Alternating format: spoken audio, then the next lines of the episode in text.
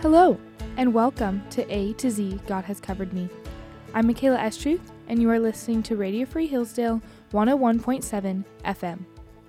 Today, verse J comes from Hebrews 13:8, which says, Jesus Christ is the same yesterday and today and forever. In the literary context, chapter 13 of Hebrews concludes the author's letter. The beginning of chapter 13 is full of various commands, reminding Christians to be hospitable, pure, and holy. After these commands, verse 5 says, Be content with what you have, for he has said, I will never leave you nor forsake you.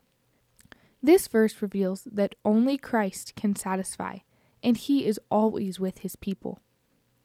This thought continues as the author commands his audience in verse 7 to remember the teachings of their leaders and to model after them. Then, the verse we are examining, verse 8, transitions into verse 9, which commands Christians to resist diverse false teachings.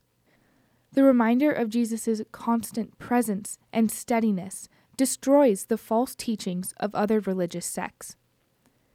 Historical context for the book of Hebrews can be rather difficult. We do not know the author, but we do know he was writing to Jewish Christians, hence the name Hebrews. The message of Hebrews shows that Jesus Christ is the one and only mediator, greater than any priest, prophet, or angel. He fulfills all these roles in his perfect, unchanging self. Most think Hebrews was written before the destruction of the Jewish temple in 70 AD. This means that most of the known heresies against Christianity were not fully developed. However, beginning roots of them were spreading amongst false teachings. Many also attempted to divide the Jews and Christians based on custom, and some Christians began following certain teachers and not others. These divisions are what the author is warning against. He argues that because Jesus does not change, his truth will never change, and Christians should be on guard against any teaching that contradicts Christ's truth. For theological context, hear the words of Jesus in John 8:58.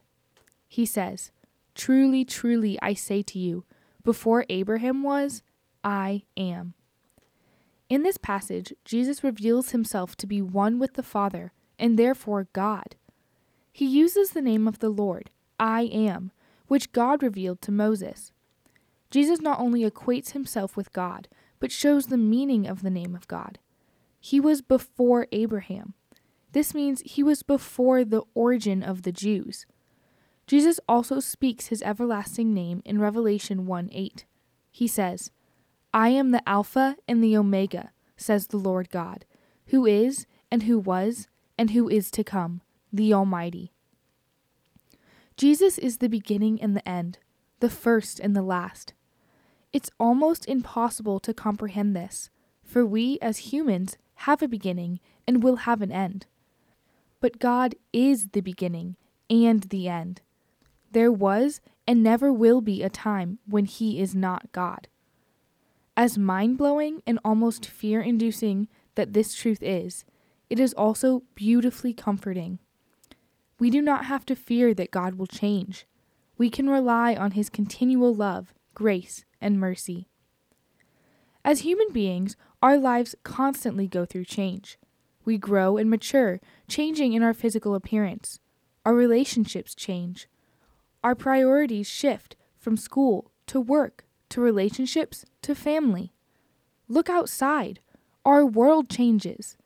The beauty of the change of seasons is on display. Change can be good, but it can also be hard. God placed us in a world that is meant to shift and change, and we should not fear it. However, the greatest comfort in the midst of all the change is that our Creator and Savior does not change. He designed us to be with Him and He will not forsake us.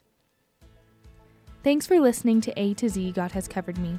I'm Michaela Estruth, and you are listening to Radio Free Hillsdale 101.7 FM.